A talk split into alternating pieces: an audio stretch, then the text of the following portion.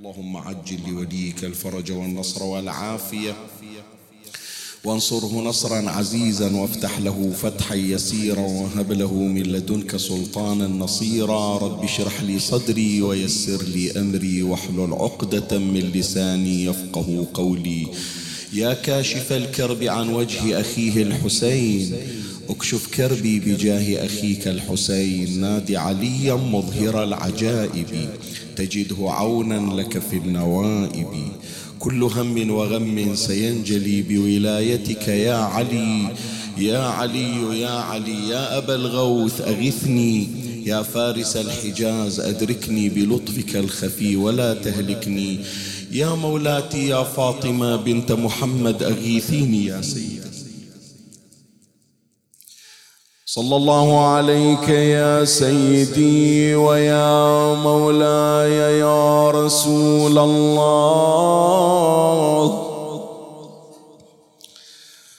صلى الله عليك وعلى آلك الطاهرين. فاز من اعتصم بكم. وأمنا من لجأ إليكم يا باب الرحمة ونجاة الأمة. يا ليتنا كنا معكم سادتي. فنفوز فوزا عظيما.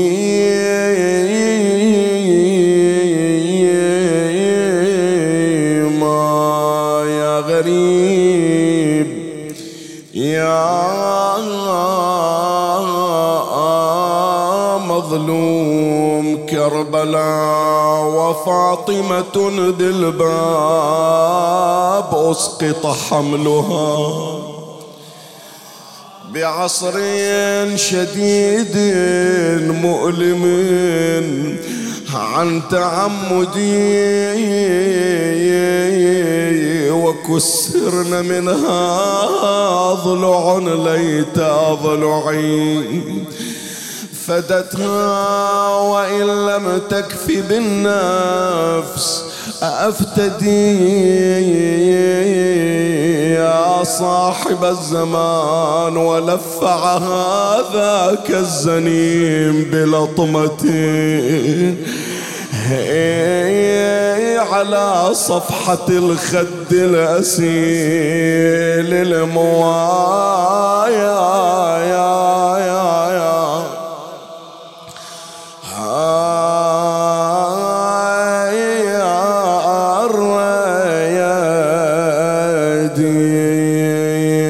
وحاطوا بنار الجزل للوحي منزلا. وقادوا عليا في نجاد المهايا يا يا يا يا الندي تاليها الشجان وزاد همي وهيج الغمي وارخص لي دموعي واجرى من الجفن دم. يوم الصاحة الزهرة خلوا عن بين عمي صاح الرجيس يا قنفذ ولك بالصوت رد لي أويلي. رد ليها وروعها ولوعها وهي تنادي لفرع واشتكي لله بكل اللي علي سعادي لو خلوا علي الكرار لتيتمون اولادي تبكي والعصا ويلا تتلوى على يديها من ضرب العصا ما ظل حال لها ولا ظل حيل. لما ماتت بغصتها أويلي ولا يفيد الويل. غسلها علي بيده وجهزها ودفنها بليه ورجع بس يجذب الونة وبس يتحسر عليه. يا شمعة البيت يا شمعة البيت يا فاطمة يا شمعة البيت. يا فاطمة يا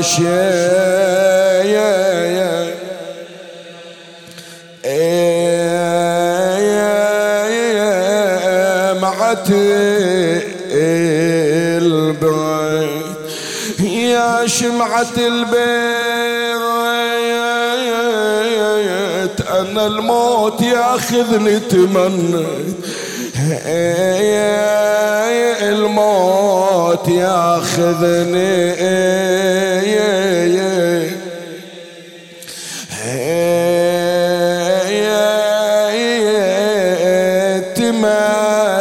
تمهل علي يقول ويا اليتامى وحدي ظليت خلى البيت يا زهراء خلى البيت خلى البيت يا زهراء يا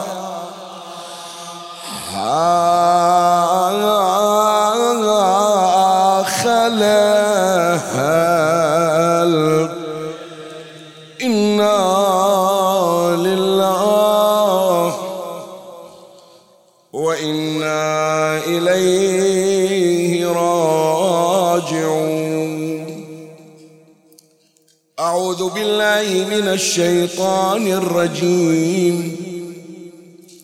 بسم الله الرحمن الرحيم. فأتت به قومها تحمله قالوا يا مريم لقد جئت شيئا فريا يا أخت هارون ما كان أبوك امرأ سوء وما كانت أمك بغيا؟ فأشارت إليه قالوا كيف نكلم من كان في المهد صبيا؟ قال إني عبد الله. آتاني الكتاب وجعلني نبيا. آمنا بالله. صدق الله مولانا العلي العظيم. لروح مولاتنا الزهراء فاطمة عليها السلام. بنية شفاء المرضى وقضاء الحاجة المتعسرة بأعلى الأصوات ثلاثا الصلوات.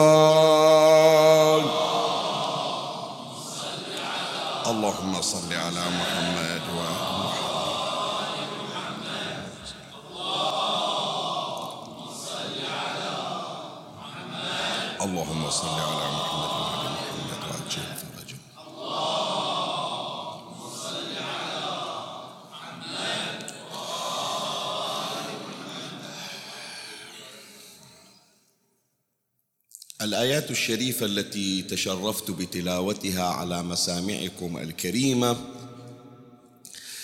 تتحدث عن سيدة من سيدات القرآن الكريم وهي السيدة الطاهرة العذراء الصديقة مريم بنت عمران عليها السلام. وواقعا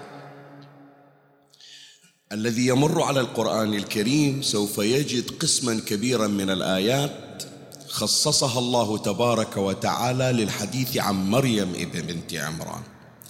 حتى أن هناك سورة من سور القرآن الكريم قد سميت باسمها. فضلا عن آيات أخر جاءت في مواضع عدة. من نجي نقرأ الآيات الشريفة التي نزلت في قصة مريم بنت عمران والدة السيد المسيح عليه السلام نجد هناك بعض الآيات تبعث على البهجة والفرح. يعني أنت لا شعوريا بشكل تلقائي من تمر على هذه النصوص القرآنية تفرح لأنك تسمع عن كرامة تسمع عن منزلة تسمع عن درجة تسمع عن شأن خاص.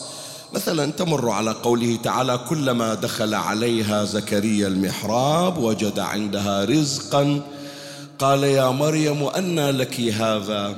قالت هو من عند الله إن الله يرزق من يشاء بغير حساب. طبيعي نفسك تبتهج تفرح حينما تسمع عن هذه الطفلة التي تقربت إلى الله عز وجل وصار لها شأن مميز بحيث الملائكة تنزل عليها من السماء برزقها تحمل لها فاكهة الصيف في الشتاء وفاكهة الشتاء في الصيف. لما تسمع مثلا عن الآيات التي تشير إلى حديث الملائكة مع مريم تلقائيا أنت تفرح. يصيبك الأنس أن هناك من المؤمنين من وفقوا لأن يكونوا محدث الملائكة. لكن واقعا يا إخواني من ضمن الآيات التي تناولت قصة مريم بنت عمران عليها السلام هناك آيات تبعث على الألم. يعني هو مو جاي يقرأ لك مثل ما نقول إحنا نعي يعني كعادتنا. بس أنت تقرأها طبيعيا تتأثر ولعل دموعك تسبقك. ما تملك نفسك المشاعر جياشة مثلا. حينما تسمع كلامها يحكيه القرآن الكريم قالت يا ليتني مت قبل هذا. وكنت نسيا منسيا. واقعا أكو كثير من أخواتنا ومن بناتنا يعني ودا إلنا رسائل تقول سبحان الله من تمر عليها الآية ومن أمر على هذا المقطع لا شعوريا أشوف الدمعة تسبقني. يعني أتصور لأنه مريم بنت عمران إيش قد عمرها آنذاك؟ 12 سنة. بعض الروايات تقول تسع سنوات. ويأتيها الحمل بشكل مفاجئ على نحو الإعجاز. تتعرف يعني البنت حتى لو وصلت إلى عشرين سنة خمسة وعشرين سنة أول حمل إلها التغيرات التي تطرأ على جسدها تخليها تحتاج إلى أمها إلى أخواتها إلى استشارة. من أول الحمل إلى ساعة الولادة وما بعد الولادة. فلهذا أنت مر عليك حتما. هالزمن الآن موجود يعني وهذا يذكرنا شلون كان وضع أمهاتنا في الوضع أو في الزمن القديم. يعني الآن نسمع عن بناتنا وعن أخواتنا عندها دكتورة تراجع وياها. تسجل الدكتورة مثلا خاصة ما ترجع إلى المستشفى العام. تروح إلى مستشفى خاص وتقول أنا تجيني تغييرات بين كل أسبوعين بين كل شهر. وأصاب بحالة من الخوف أو أحيانا اضطراب نفسي من أحس بتقلصات أو بتحرك الجنين أخاف الجنين اليوم ما تحرك به شيء فتراجع بشكل يومي تقريبا ويا الطبيبة أو الدكتورة. صحيح لولا نتذكر أمهاتنا آنذاك. تشقد مرت علينا قضايا مثلا هذه. توها بأول عمرها ويمكن عمرها 12 سنة و14 سنة وحبلى وهي في العمل تضع بجنينها توضع تصير عندها حالة ولادة ما حد وياها. إيش قد مر علينا من هذا القبيل؟ تسولف الأم تقول أنجبت وأنا منهكة بالعمل ما عندي حتى أحد. فواقعا يا إخواني هذه القصة تبعث على الألم بشكل لا شعوري. من المواقف المؤلمة التي وثقها القرآن إلى سيدتنا مريم بنت عمران عليه السلام لما اصطدمت مع قومها.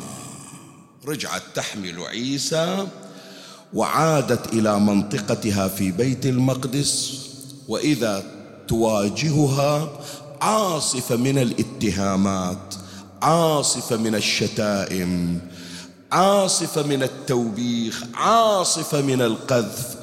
وفوق هذا أيضا القرآن يأمرها بألا تكلم أحدا ولا ترد ببنت شفت ببنت شفت إني نذرت للرحمن صوما فلن أكلم اليوم إنسيا. يعني حرف واحد ما راح أحرك شفتي به. منو يلزم نفسه يا إخواني؟ منو يلزم نفسه؟ واحد يشوف نفسه بريء ويتعرض إلى إهانة. لو منو يجي يوصي؟ لا ترد. ما يقدر. في نزاع. كان امتحانا قاسيا على مريم بنت عمران. تصور البنت إلا ما عمرها يوم من الأيام طلعت من مكانها. ساكنة في بيت المقدس مخصصين إلها غرفة. لم تخرج طيلة تسع سنوات أو اثنى عشر سنة. ولم ترى أحدا من البشر قط إلا رجلا واحد وهو نبي الله زكريا. اختاروه بالقرعة. إذا عندهم حاجة هو يوصل الحاجة إلها. إذا يريدون ينقلون إلها طعام أو ملابس هو يودي لها ما شافت بشر غير هذا البشر. فلهذا يوم إجاها جبرائيل ارتعدت وخافت. الآن في ليلة واحدة بعض الروايات تقول هذا الحمل والولادة لم يتجاوز ليلة واحدة. بعض الروايات تقول صير الله شهر الحمل ساعة. شلون المرأة تحمل بتسعة أشهر؟ الشهر شهر الحمل صار ساعة. فتسع ساعات انعقد الحمل وأنجبت عيسى ابن مريم. تخيل؟ وإذا كانت المرأة بشكل اعتيادي في تسعة أشهر هو كل يوم يمر عليها تخاف من يجيها تغيير من تحس بتقلصات من تحس بألم يصيبها شيء من الرعدة والخوف. تخيل هذا الوضع في تسع ساعات وما واحد قايل لها بأنه راح يجيك حامل جهزي حالك. لا فجأة فجأة ذعرت قالت أعوذ بالرحمن منك إن كنت تقي يعني ما كانت مهيئة فطبيعي تحتاج إلى فترة الله أنه تتمالك نفسها. تاليها تضع ومو في مكانها ويجيها الأمر يا مريم هذه دار عبادة لا دار ولادة اخرجي. حتى طلعتها يا إخواني حتى طلعتها. ركز أنا جاي أذكر لك بعض القضايا في التمهيد حتى تعرف معاناة مريم بنت عمران. الغرفة اللي هي بيها ما لها باب. شباب ركزوا بالعبارة الغرفة اللي ساكنة بيها مريم ما طلعت منها لتسع سنوات ما إلها باب. وصاير في الطابق العلوي. ومن يجي زكريا يحط سلم ويصعد يفتح نافذة أو باب خاص لزكريا ما تطلع من عنده. فحياتها فقط عند ذلك المحراب. تاليها يأتيها الأمر. ومن وين ما تدري. يا مريم هذه دار عبادة لا دار ولادة. اخرجي. تاليها وحدة في وقت الوضع تنزل من على سلم. وين تروح؟ ما تدري وين تروح. لكن يشرح القرآن فأجاءها المخاض إلى جذع النخلة. وين جذع النخلة؟ عندنا روايات إحنا الشيعة. تقول بأن موضع جذع النخلة هو كربلاء المقدسة فتخيل جنابك من فلسطين بيت المقدس في فلسطين إلى كربلاء في العراق تأتي بطي الأرض حتى تضع بعيسى ابن مريم. شلون هذا المشوار أول مرة تشوفه بطريق إعجازي؟ وتضع بعيسى ابن مريم في كربلاء ثم ترجع قافلة إلى فلسطين. تمر في طريقها على بغداد منطقة الكرخ. إذا رحتوا أحبتنا اللي يسمعونا الآن عبر البث وإذا تلقوا هذا المجلس الشريف مرفوعا فيما بعد يعرفون أهالي بغداد أهالي العراق. أكو منطقة هناك يسمونها الكرخ فيها مسجد يسمى بمسجد براثة مسجد براثة فيه صخرة. تفتح مفاتيح الجنان الشيخ القمي ذاكر القصة. في رجعت مريم بنت عمران من كربلاء بعد أن وضعت بعيسى مرت على هذا المكان تعرف ولدها يحتاج إلى غسيل ولد توه موضوع الآن توه جايبتنا وضعته على تلك الصخرة وغسلته. ثم هذه الصخرة اندثرت إلى أن إجى أمير المؤمنين سلام الله عليه. مر في طريقه على مسجد براثة المسجد ما كان مسجد آنذاك بعد كنيسة. أخبرهم بأن مريم بنت عمران مرت بعد ولادة عيسى على هذا الموضع. واستخرج علي الصخرة التي وضعت مريم بنت عمران عليها عيسى فغسلته. وضرب علي برمحه الأرض فانفجرت عين ماء كرامة لأمير المؤمنين. سلام الله عليه.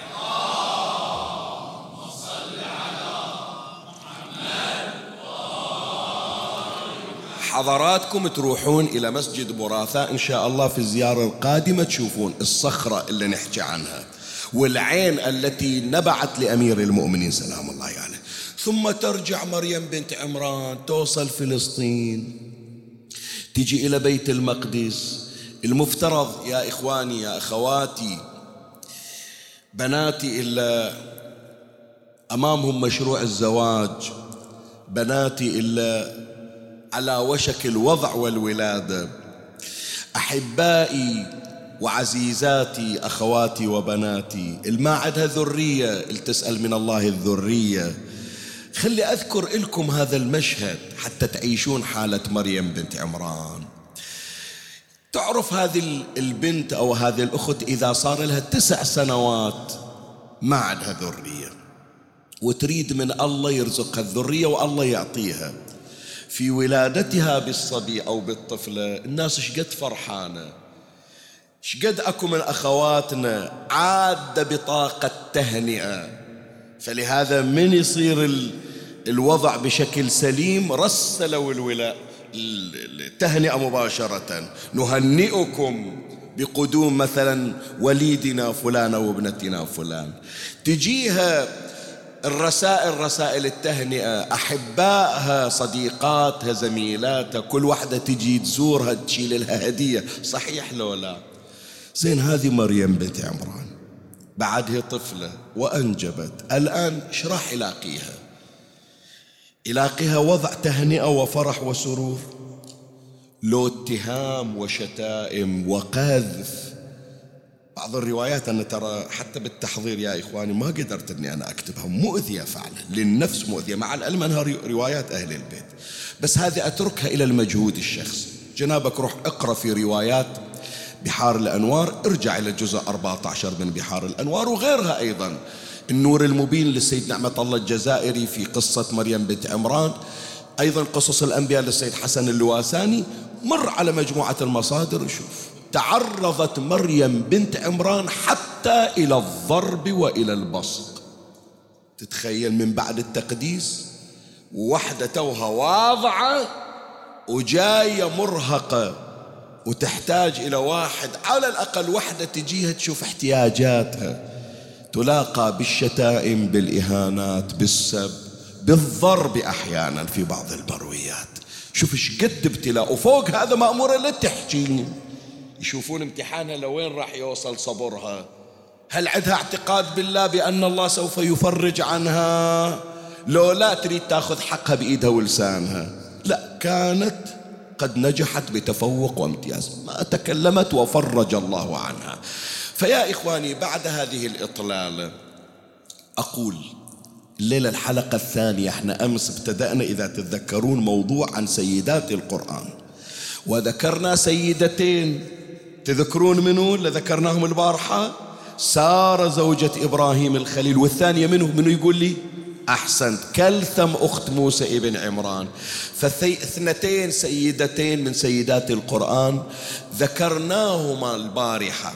وقارنا بينهما وبين الصديقة الزهراء عليه السلام. الحلقة الثانية هذه الليلة نشير إلى سيدتين أخريتين.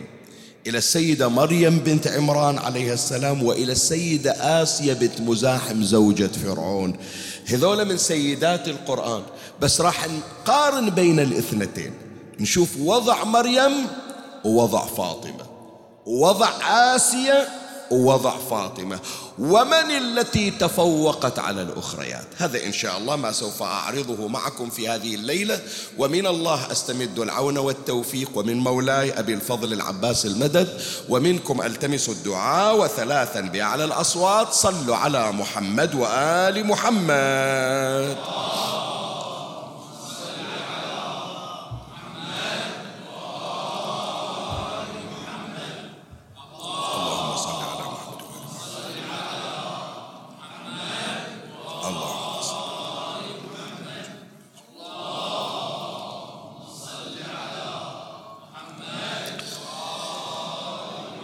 مولاي الكريم أنت حيثما كنت اسمعني وفرغ لي قلبك وأعرني سمعك وأقبل علي بكلك بحثي لهذه الليلة. هو الحلقة الثانية من موضوع السيدة فاطمة الزهراء.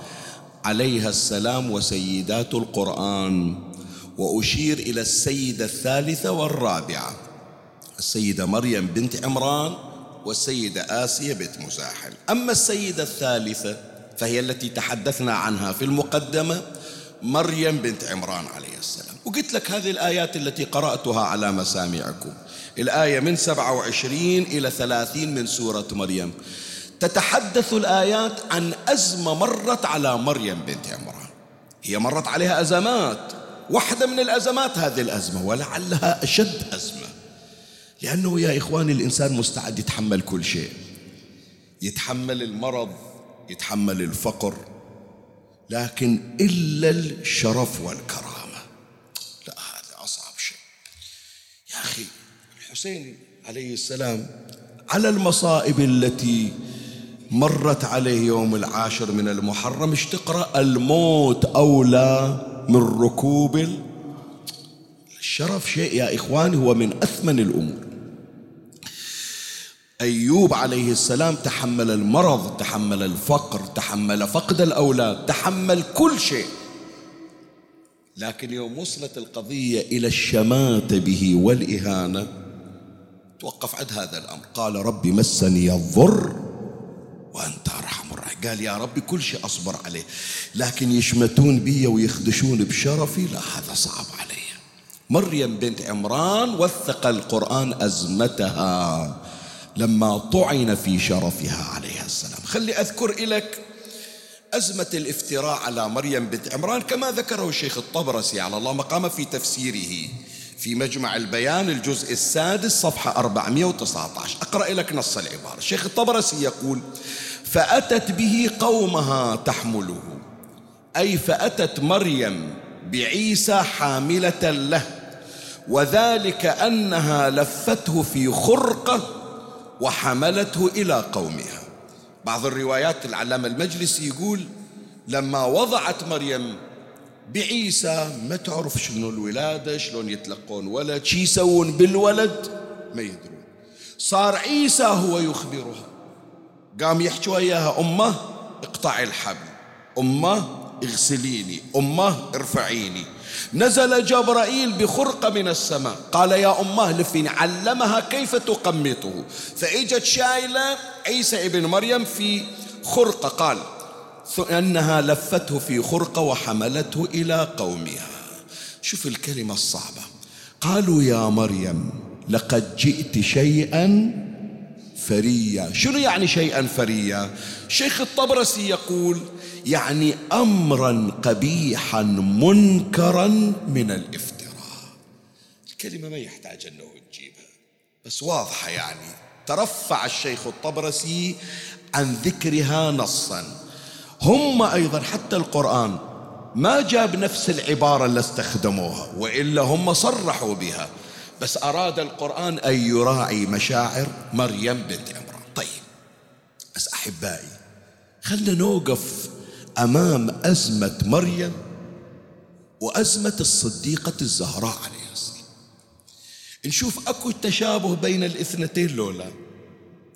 ونشوف منو أزمتها أشد من الثانية زين. أما مولاتنا مريم فقد تم الاعتداء عليها لفظيا. القرآن جاب كناية. يا أخت هارون ما كان أبوك امرأة سوء وما كانت أمك بغية. يعني بها إشارة معينة. ما نريد أنه نحكيها اعتدي على مريم بنت عمران لفظيا. والقرآن وثق هذا الاعتداء وهذا الافتراء. واعتدي على الزهراء لفظيا. ترى الاعتداء على الزهراء مو فقط بالضرب. لا. كان هناك اعتداء لفظي. الله يشهد. أدعو أن يقطع الله لساني ولا أتلفظ بها. بس روح ارجع اقرأ شوف إيش قالوا على الزهرة عبارة. عبارة ما يلقونها حتى على المجرم فعلا ما يقولون له صدقني بلا مبالغة. اليوم دور لك أكبر مجرم في التاريخ. اسمعني صعب علي أحكي الكلمة هذه. أكبر مجرم في التاريخ. لو يجيب هذا السجان أو حتى اللي يريد ينفذ الإعدام ويستخدم العبارة اللي ألقوها على فاطمة يحاكمون هذا السجان العسكري. ليش تقول الحكاية إلى مجرم؟ لكن هذه الحكاية ألقوها على مولاتنا فاطمة عليه السلام. شنو الكلمة؟ الكلمة صعبة. ما تنقال. قلت لك روح ابحث في التاريخ. شوف إيش قالوا على الزهرة عليه السلام. زين. فإذا افتري على مريم وافتري على فاطمة. الفرق بين الاثنين شنو؟ خلي أبين لك. راح أبين لك بالمصادر. أما مريم بنت عمران غلطوا عليها لكن برؤوا أباها. شوف القرآن شي يقول؟ يا أخت هارون ما كان أبوك شنو؟ امرأة سو. شنو يعني؟ يعني أبوك مثل ما نقول إحنا خوش آدمي راح أقرأ لك الآن نص التفسير. مستحيل أنه ننبز أباك بكلمة. الرجل معروف. شيخ الطبرسي أعلى الله مقامه في مجمع البيان الجزء السادس صفحة 419 قال في تفسير قوله تعالى ما كان أبوك امرأ سوء. شنو يعني؟ يعني كان أبواك صالحين. إحنا عندنا مشكلة وياك انت بس ما نقدر نتهم أباك ما نقدر نشتم عمران أباك ولا أمك ما نقدر نتجنى عليها. أي كان أبواك صالحين فمن أين جئت بهذا الولد؟ زين. فبنو إسرائيل يا إخواني احترموا والد صح أنا أقول لك أهانوا مريم أهانوها. لكن ما غلطوا على أبيها ولا على أمها مثل ما مر علينا بالقرآن. الزهراء. زهرة مو بس غلطوا عليها. زهرة غلطوا عليها وعلى أبيها رسول الله. وهذا تعرضنا إليه بس لأنه يخدم مطلبنا الآن أبين هي مولاة الزهراء عليها عليها السلام قالت في بحار الأنوار الجزء 29 صفحة 231 خطبة الزهراء الفدكية. سبحان الله ما كان رسول الله عن كتاب الله صادفا. ولا لأحكامه مخالفا بل كان يتبع أثره ويقفو سوره. إذا مرت علينا إحنا تتذكرون الصدف في القرآن يوم جبنا إلها؟ يعني وحدة اتهمتون أبويا بأنه ما عطى القرآن حقه صار يعرض عن القرآن اتهمتم أبويا بأنه معرض عن القرآن صادف عن القرآن. وفوق هذا أيضا القرآن يقول شيء وتقولون أبويا يخالف القرآن. ما سووها يا إخواني بنو إسرائيل إلى عمران. سووها أمة النبي إلى رسول الله وإلى فاطمة. ولهذا مولاة الزهراء عليه السلام تقول ما يخالف؟ خلوا أبويا بقبره. خلوا أبويا مرتاح بتربته. غلطوا علي أنا. غلطوا على زوجي. غلطوا على عيالي. غلطوا على الواقفين وياي. حتى أبويا ما سلم من شركم ولكم مريم احترموا أبوها وهو ميت. وأنا تتهجمون علي وعلى أبويا وبعد تو مدفون أبويا ما صار. والجرح لما يندمل والرسول لما يقبر شوف الفرق بين أزمة مريم وأزمة فاطمة. بعد خلنا نيجي إلى نقطة ثانية. سؤال سؤال يا إخواني صح غلطوا على مريم بنت عمران رجعوا حقها لو ما رجعوا حقها. شو تقولون؟ هي صح أنا أقول لك الكلمة قاسية جدا والضربة جدا حارة. لكن الله تبارك وتعالى وعد مريم بأن يرد إلى مريم اعتبارها. شلون الله رجع اعتبار مريم؟ بطريقين. أول طريق القرآن ذكره ثاني طريق الروايات ذكرته. أما طريق القرآن الشيخ الطبرسي أعلى الله مقامه في مجمع البيان الجزء السادس صفحة 420 في قوله تعالى قال إني عبد الله. خلي أقرأ لك الآية الآيات في البداية. فأتت به قومها تحمله. قالوا يا مريم لقد جئت شيئا فريا. يا أخت هارون ما كان أبوك امرأ سوء وما كانت أمك؟ بغية فأشارت إليه. إلى منو أشارت؟ منو يرد عليه إلى عيسى ابن مريم. فأشارت إليه قالوا كيف نكلم من كان في المهد صبيا؟ قال إني عبد الله.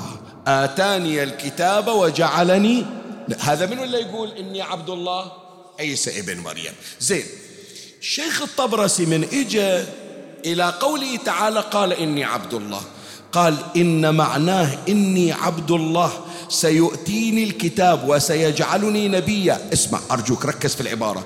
وكان ذلك معجزة لمريم على براءة ساحتها. الآن راح أسائلك وأنتظر من عندك جواب. ترى كل ليلة أنا أوجه لك سؤال وأنتظر ترد علي حتى تصير مشاركة. المفترض طفل ابن تسع ساعات عشر ساعات ما يحكي. صحيح لو لا؟ الآن عيسى نطق وهو ابن يوم. قال إني عبد الله آتاني الكتاب وجعلني نبيا إلى آخر الآيات. شو تقولون يا إخواني؟ المعجزة لمن؟ لعيسى لو لمريم؟ فكر فيها قبل تجاوب. طفل المفروض ما يحكي قام حكى ونطق. المفترض المعجزة لمن تكون؟ ها؟ خلي أسمع. إلى عيسى. شو تقولون؟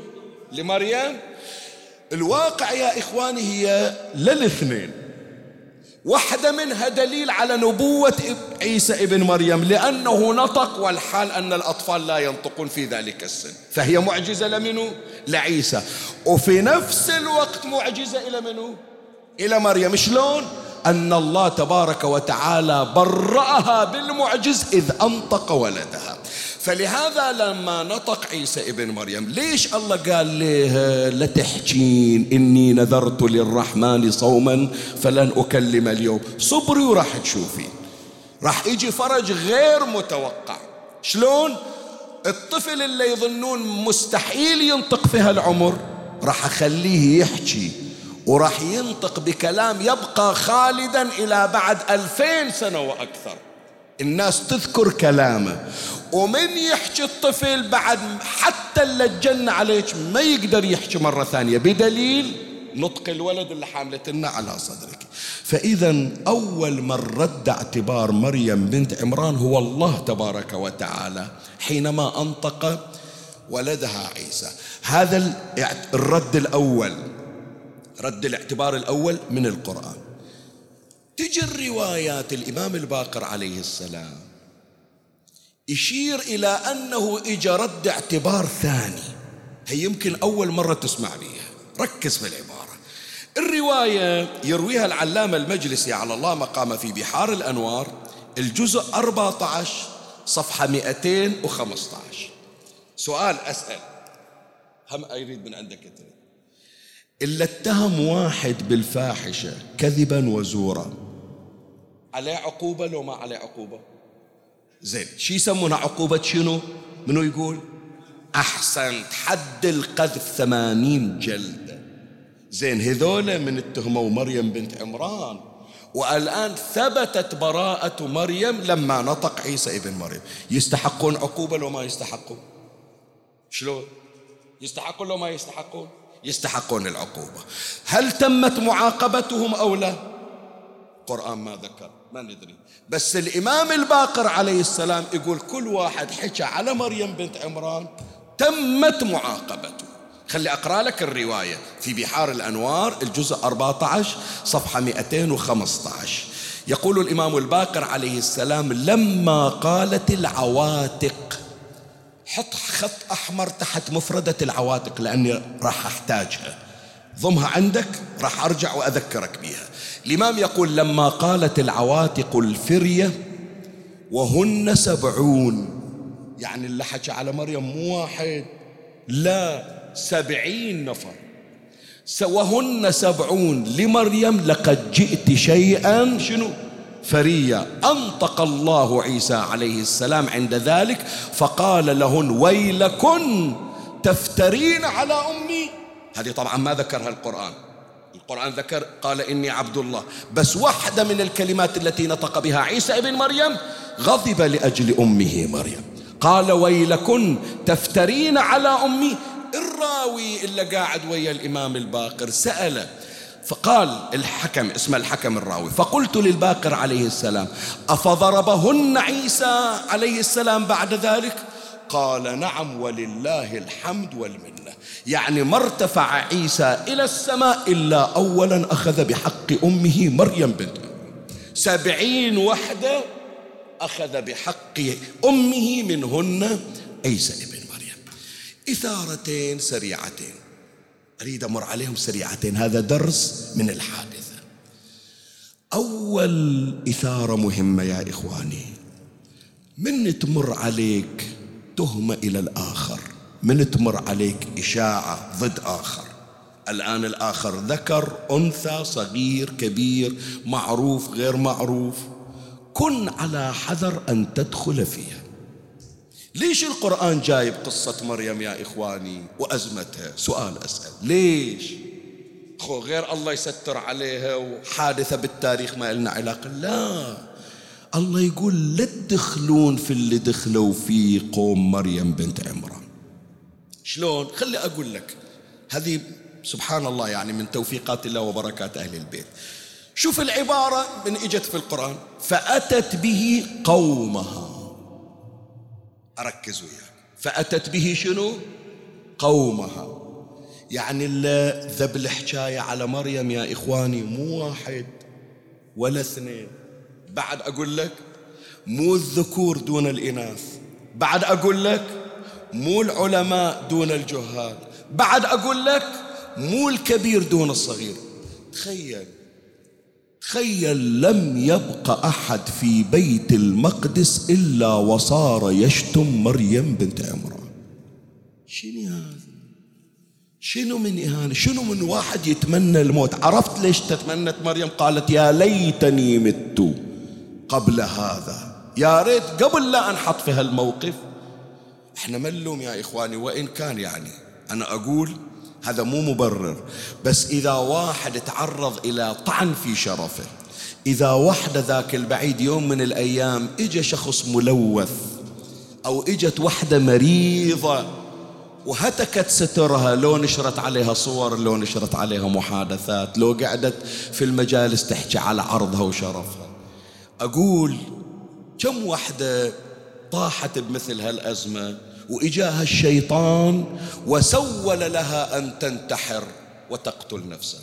أوه ما أكثرها. إلا حرقت نفسها إلا ذبت روحها في نهر إلا حاولت تنتحر. أنا أقول هذه ما أقول أنها معذورة لا. معذورة يعني أفسح لهم المجال. بس أقول كلمة أخرى. تيقني بيقين مريم بنت عمران وسيأتيك الفرج من بإذن الله الله ما يرضى بالظلم والظلم. إن تجاوزت عن ظلم الظالم فأنا الظالم.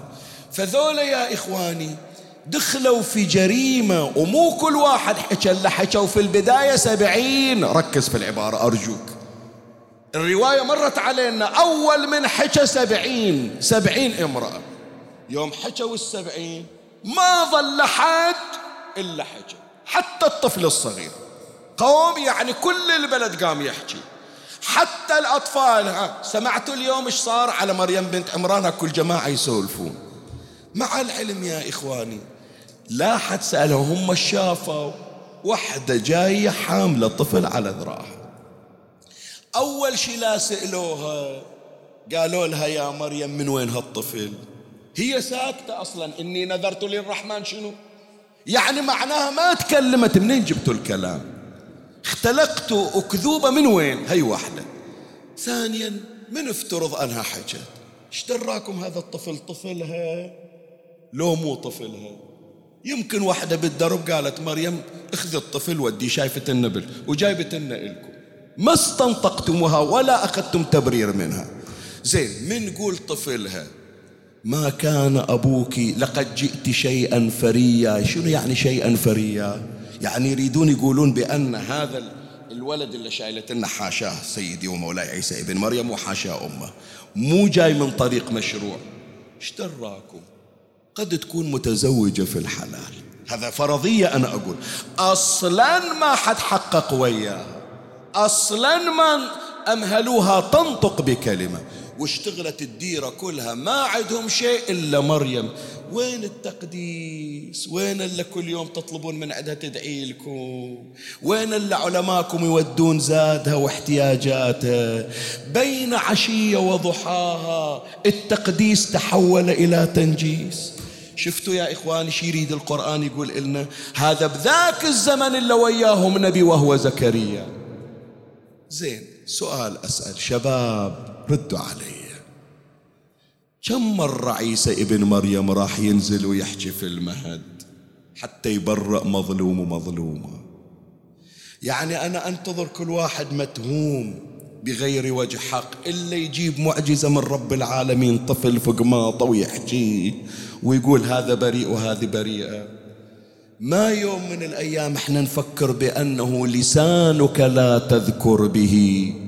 عورة امرئ فكلك عورات وللناس ألسن. تلبالك عبرته راحت؟ لا. خلها رسالة عندك واحفظها. حشاكم وحشى السامعين. بس هي رسالة تبقى. رسول الله صلى الله عليه وآله يقول من تتبع عثرات المؤمنين تتبع الله عثراته وفضحه ولو كان في جوف بيته هذا اللي أذيته ودمرت أسرته. وخليته يفكر بالانتحار ويمكن قتل نفسه لما ما قدر يواجه الناس. لبالك هذه راح تروح؟ حوبته وشارته ما راح تروح. والله راح يفضحك وتنتق ينتقم منك رب العالمين شر انتقام. فهذه أول إثارة يا إخواني. لابد أن نقف أمام هذه القضية لنراجع حساباتنا وأرقامنا في كل فرية وتهمة وإشاعة روجها شخص إما بقصد أو بجهل. هي واحدة. اثنين الإثارة الثانية المهمة. رواية الإمام الباقر تذكر قلت لك حط خط أحمر تحت أي كلمة؟ عافية عليك. صلى على محمد وآل محمد.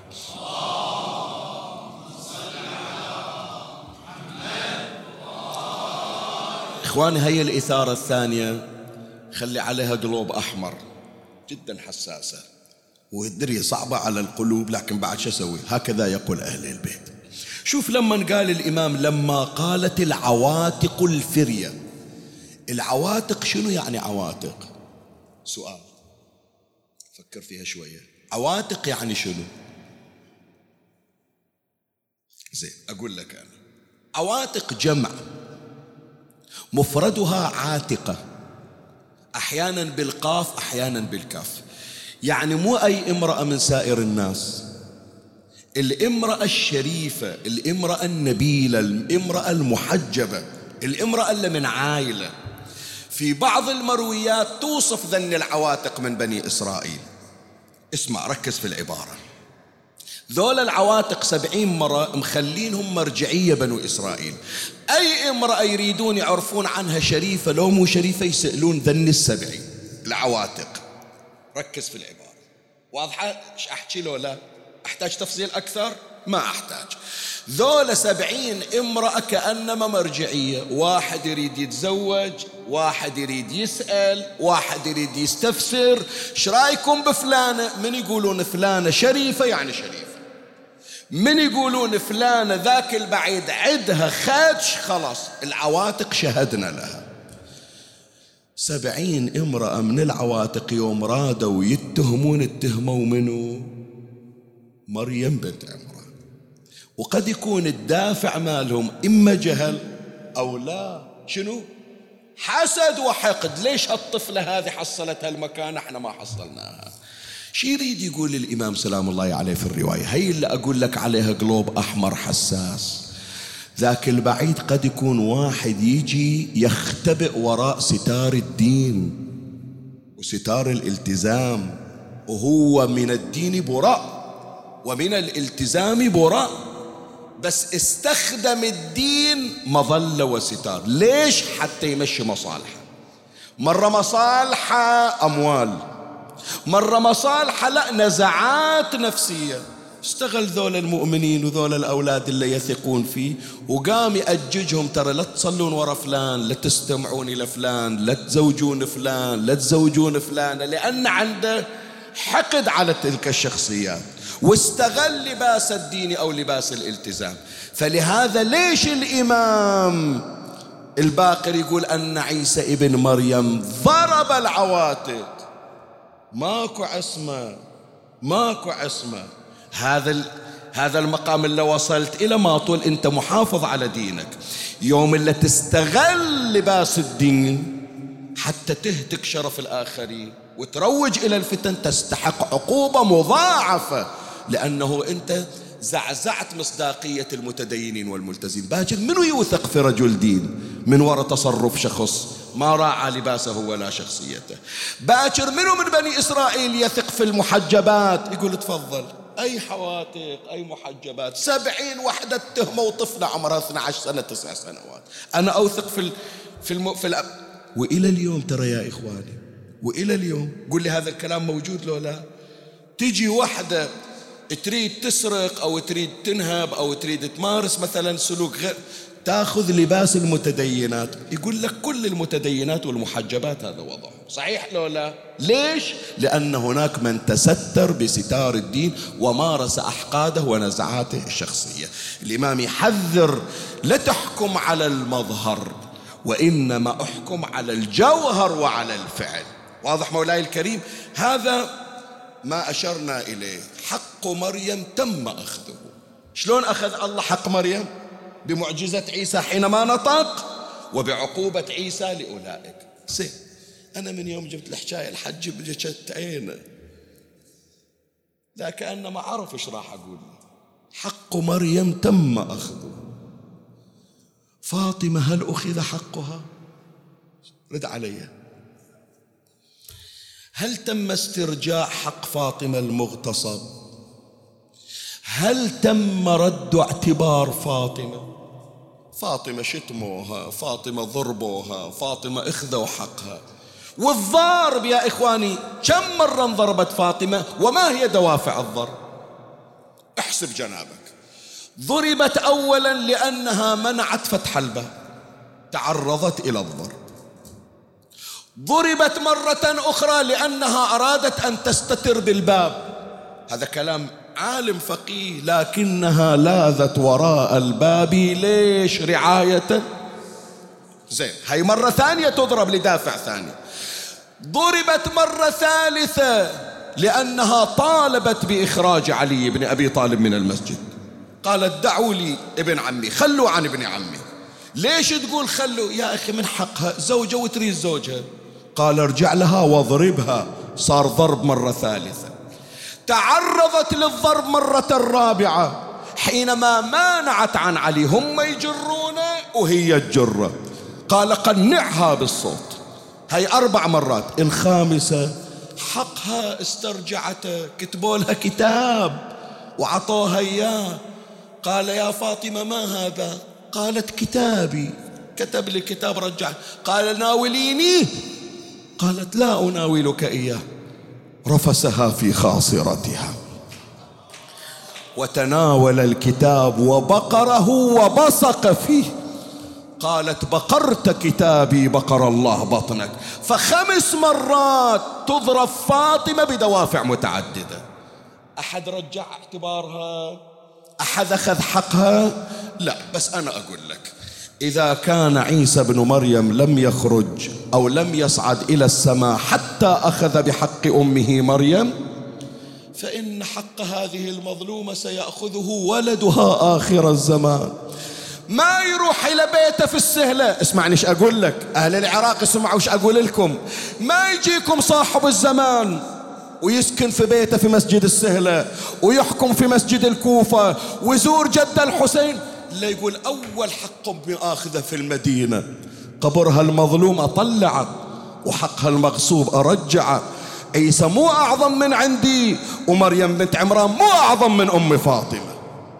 فلهذا من أعمال إمامنا بعد خروجه قبل أن يتوجه إلى الحكومة العالمية يأخذ بحق الصديقة الزهراء فاطمة عليها السلام.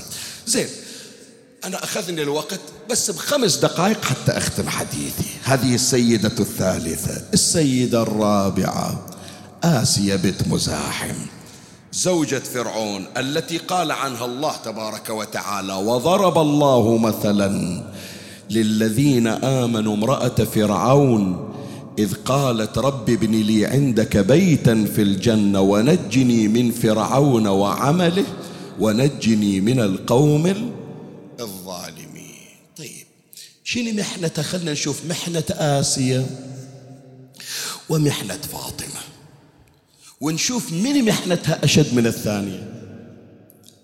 آسيا بنت مزاحم زوجة فرعون أشد محنتها لو فاطمة بنت محمد محنتها أشد. زين أما آسيا لما آمنت وأسلمت واكتشف فرعون بأنها قد أسلمت واعتقدت بنبوة موسى وهي على دينه. إيش سوى بها طلعها برا القصر ومدها على الأرض وضرب في أيدي في يديها ورجليها مسامير أوتادا. خلي أنقل لك النقل اللي ذكر الشيخ الطبرسي في مجمع البيان. الجزء العاشر صفحة 64 قال الشيخ الطبرسي أسلمت. فلما ظهر لفرعون إيمانها نهاها يعني قال لها ترك دين موسى. فأبت. فأوتد يديها ورجليها بأربعة أوتاد. يجيب مسمار ويركز المسمار بإيدها وثبته بالأرض برجلها وثبته بالأرض. وألقاها في الشمس. ثم أمر أن يلقى عليها صخرة عظيمة. فلما قرب أجلها قالت رب ابن لي عندك بيتا في الجنة. فرفعها الله تعالى إلى الجنة فهي فيها تأكل وتشرب. زين بس هذه المحنة لا أكو محنة أشد. أكو محنة أشد. وأنتم حتما مر عليكم قصة زوجة فرعون ومر عليكم هي الآية الشريفة. بس أنا أسأل يا جماعة موسى ابن عمران شي يصير إلى آسيا؟ هذا أريدك أنت ترد علي. موسى ابن عمران شي يصير إلى آسيا بنت مزاحم زوجة فرعون؟ منو يقول؟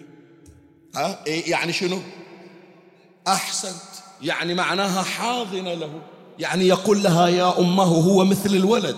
وإن كانت أمه تلك التي أنجبته. زين. يوم حطوا آسيا بنت مزاحم في الشارع وضربوا يديها ورجليها بالمسامير. وين موسى كان؟ طلع من مصر. شو تقولون بعد موجود. تدري لولا؟ وأنا أقول لك بعد أكثر. كان موسى ينظر إلى أمه في الشارع تعذب وهو ينظر إليها بعينه. خلي أنقل لك الرواية. اللي يرويها العلامة المجلسي أعلى الله مقام في بحار الأنوار الجزء 13 صفحة 164 عن ابن عباس قال أخذ فرعون امرأته آسيا حين تبين له إسلامها يعذبها لتدخل في دينه فمر بها موسى وهو يعذبها.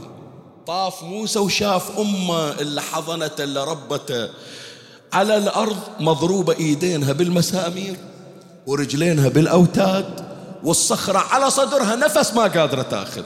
شوف الكلمة إيش قد موجعة.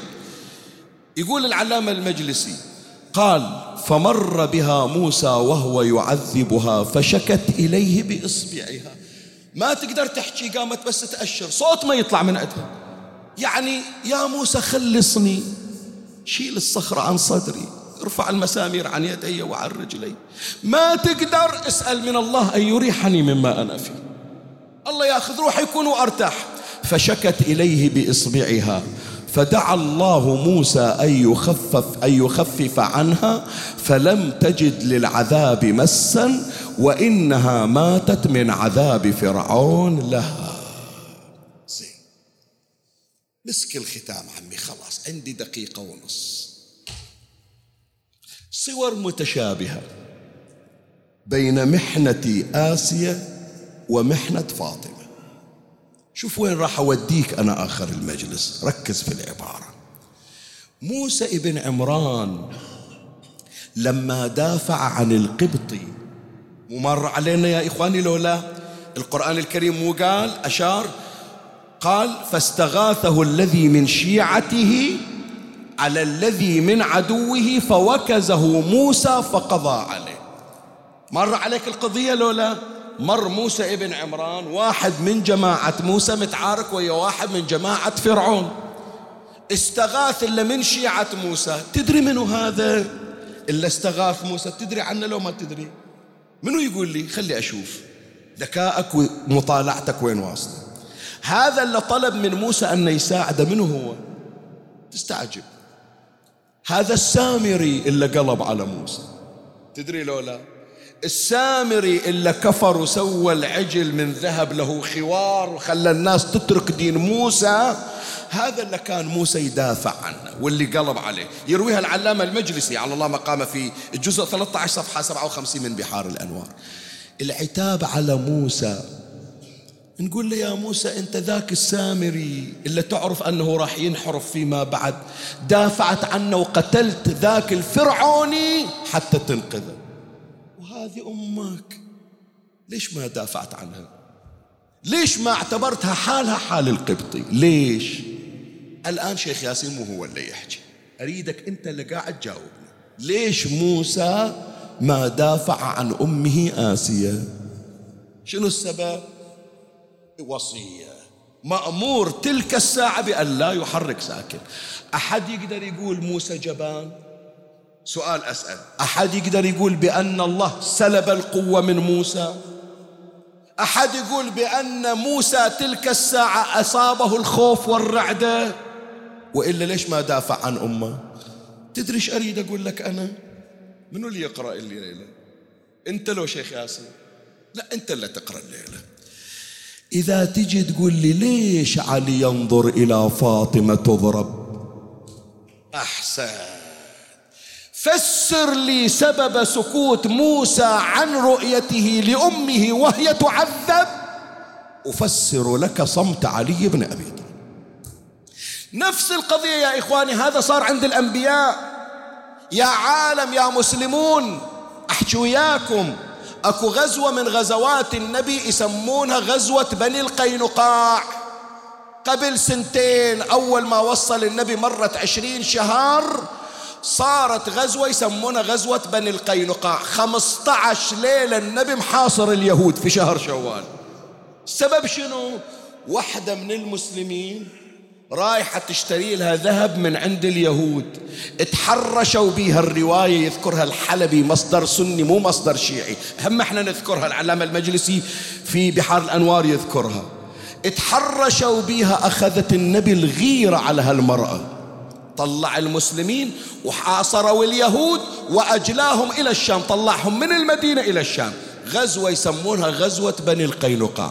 سؤال النبي اللي دافع عن المسلمة في المدينة. ليش سمية أم ياسر أم عمار ابن ياسر؟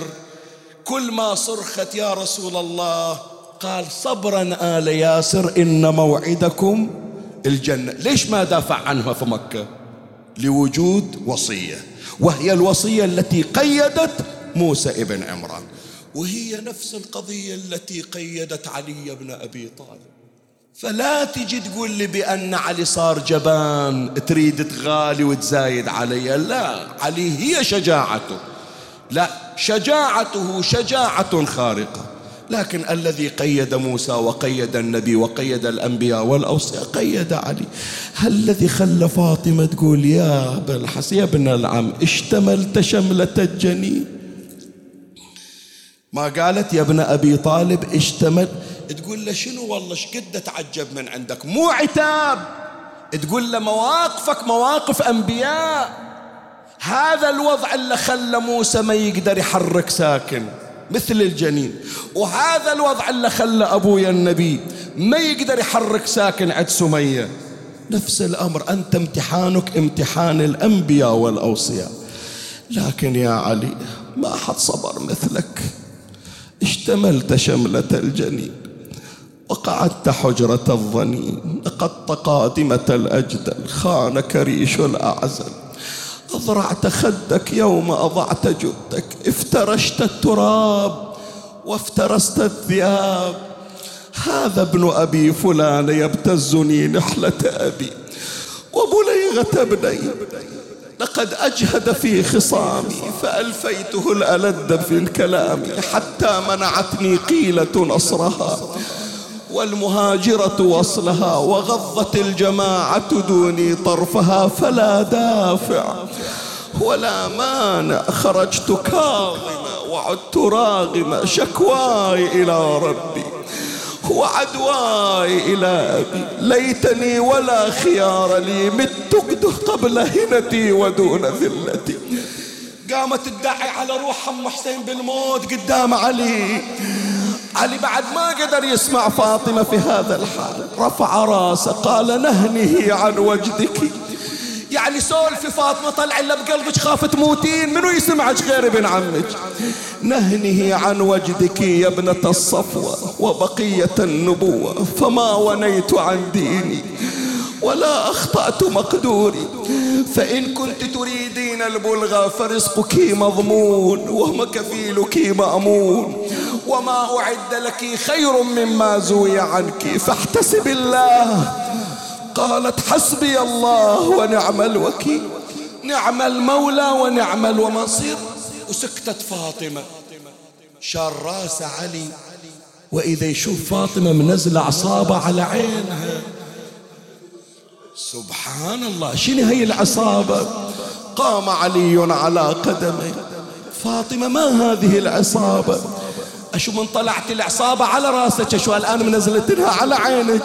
سكتت ما حكت إلا تقول له يا ابن أبي طالب اشتملت شملة الجنين سكتت يوم حكى عن العصابة. قال فاطمة بحقي عليك بس أشوف إيش صاير. جنة تقول له علي تعال شوف إيش سووا ببت عمك. تعال شوف إيش سووا بأم عيالك. يا غيارة أحكي أخليها. قام علي جاء إلى فاطمة. رفع العصابة وإذا بخمسة أصابع مطبوعة على ويلي ويلي صاحت الزهرة يا نور عيوني يا علي قدامك يضربوني. ولا تجف الدموع على فاطمة. لبالك نبكي عليها بس ليلة الوفاة الدنيا كلها فاطمية. يا علي تناديك فاطمة الطهور. إلها الكثر صبرك يا طاعون الكفور؟ تدري المسمار شثر بالصدور اكسروا ضلعي لما عصروني اويلي الوجن من ألم صدري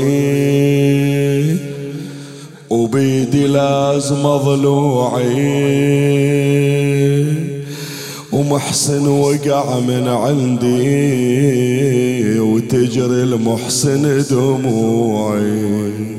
من الطيحة بشدة تصيح يا علي بس واحدة صاحت يا علي وما حضر لها. أنا أصرخ يا داح الباب ما تنهض تقدر ترد روعي اسمع قدامك يضربوني. حتى اسودت متوني. علي! سطروني على عيوني. وأنا صرخ يا حامل جار كاشنه العذر مني. إيه نجي لأهل البحر. والله يا زهرة لو أسل السيف واقوم. ما تسمعين على المنابر عقب هاليوم. بسم النبي المختار عندك يصح معلوم. وظل يرتعد والسيف يتلاقد لهيبه صاحت رضيت وصابرة بالصار بيا. أسمع بذكر المصطفى صبحه. مسيا وادري حياتي يا علي مطول. ليا متمرمرة واطلع من الدنيا كئيب. أويلي ما سكن غيظة وانثنت ست النساوين إيش سوت؟ لزمت بداها والقلب الحسن. قالت يا حيدر تسكن الخاطر الصبطين ولنها على الخدين دمعات سكيب أنا ما شفت الروايه بس ملا عطية يقول تحيرت بالحال مكسورة الأضلاع. وين راحت؟ راحت لعد زينب تقلها بقلب مرتاح زينب قومي لأبوك المرتضى وامشي بلقنا قامت تجر ذيل الحزن ذيك النجيب. علي وبالبيت وشوف زينب جاية وشايلة الخمار من على راسها. بس ما لحظها سكن غيظة وذب الأفقار. ضمها لصدر والدمع بالخد نثار. وقالها يا زينب ليش جيتيني بلا خمار علي ريتك تراها بين عدوانك سليب. اللي جايين من برا البحرين. وراحوا أكثر من مكان يدورون على المجلس إلى أن وصلوا الليلة. وقالوا شيخنا مرضانا والمحرومين من الذرية أريد أحط حوائجهم على أعتاب علي بن أبي طالب. شفيع بينهم وبين الله. أبو حسين إلى هالدرجة غيور على زينب. شفت هالقناع شايلتنا من على راسها. هي بالبيت ما حد وياها غريب. بين أمها وبين أبوها. علي أترضى وأنت الثاقب العزم غيرة. يلاحظها حصر القناع يزيد. يسب أبوها عند سلب قناعها. ولا ستر إلا ساعد وزنود. قبل لا أقرأ البيت. يقول العلامة المجلسي التفت إليها يزيد فقال إنما خرج من الدين أبوك.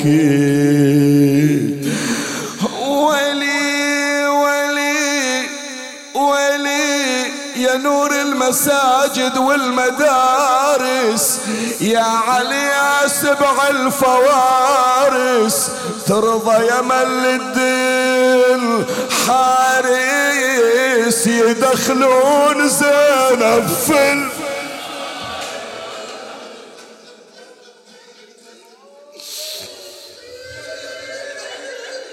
شنو عندكم يا زينب؟ ليش من جبنا المجلس ووقفت هذيك الساعة المجلس صار هيجان والجار يا حيدر يا حمى المطلوب والجار أخبرك يلتزيح الضيم والجور. علي! أنا زند انجرح بالحبل والجار. زينب تقول يا أبويا واحد أشر الواحد علي. بناتك يا كرار صرنا غنيمة ويطمع فيها شامت وحسود يسب أبوها عند سلب قناع اللهم صل على محمد وآل محمد. إلهي بفاطمة وأبيها وبعلها وبنيها والسر المستودع فيها عدد ما أحاط به علمك. وأحصاه كتابك اقض حوائجنا وحوائج المحتاج. فرج عنا وعن المؤمنين ارزق يا ربي المحرومين من يا ربي على المرضى بالشفاء والعافية.